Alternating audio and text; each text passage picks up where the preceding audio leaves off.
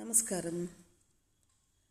Nikhil R M R punch readers enclave அன்பர்களுக்கு அன்பு வணக்கங்கள்.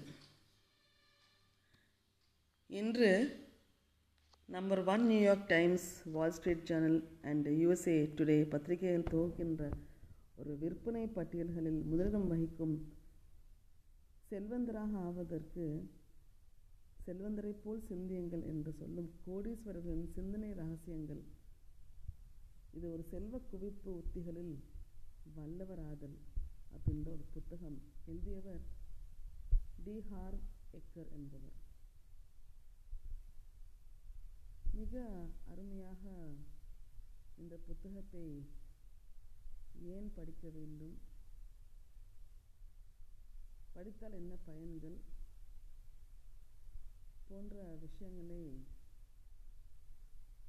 நண்பர் சக்திகள் ஐயா எடுத்து வரைக்காங்க மிகவும் அருமையாக இப்போது நான் பகுதி ஒன்றுக்கு வருகிறோம்.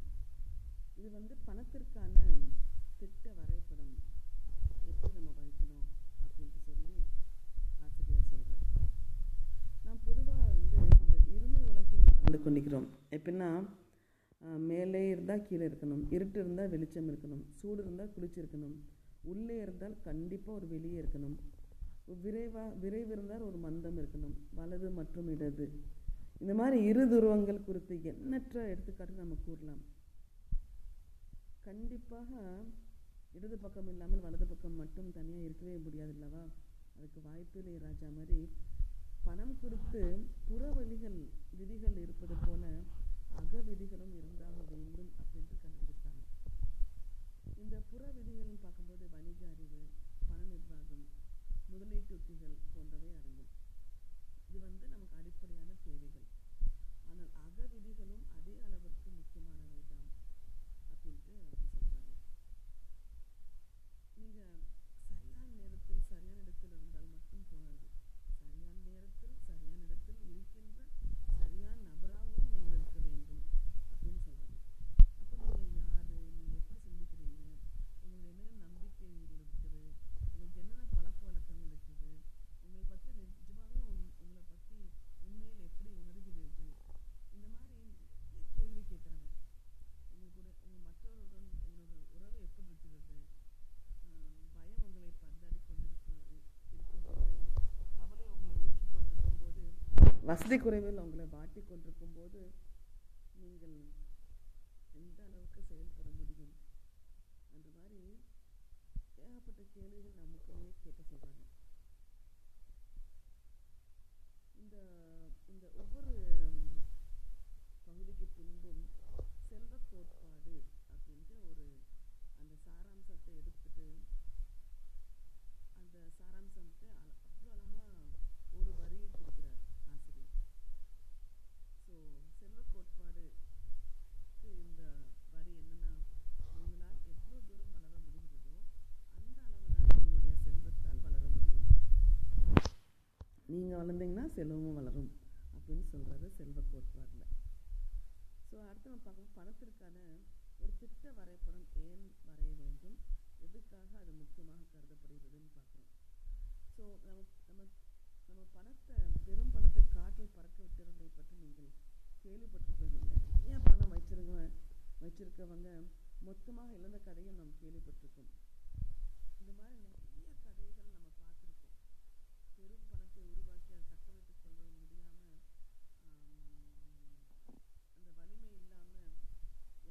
Música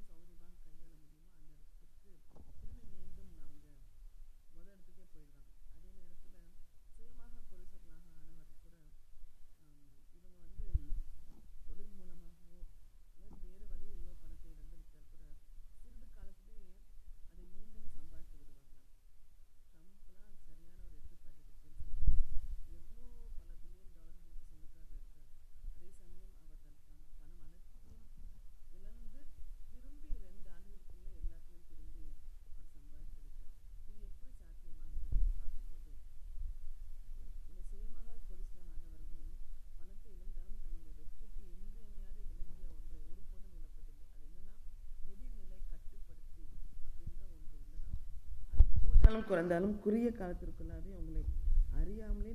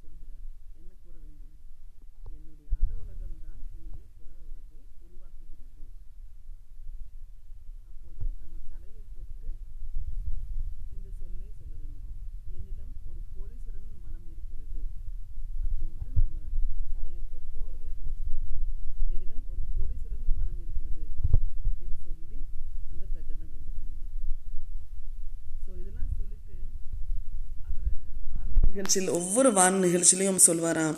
எனக்கு நீங்கள் ஐந்து நிமிடங்கள் ஒதுக்கினால் வாழ்நாள் முழுவதும் உங்களுடைய நிதி நிலைமை எப்படி இருக்கும் என்பதை என்னால் துல்லியமாக கணிக்க முடியும்.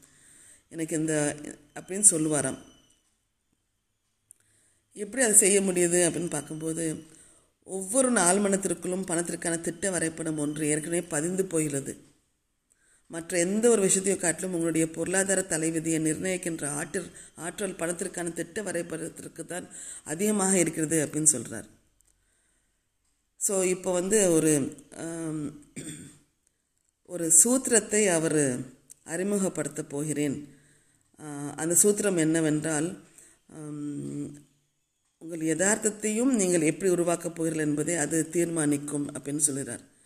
அந்த சூத்திரத்திற்கு கனவு நனவாதல் செயல்முறை அப்படின்ட்டு ஒரு பெயர் கொடுத்துருக்கிறார்.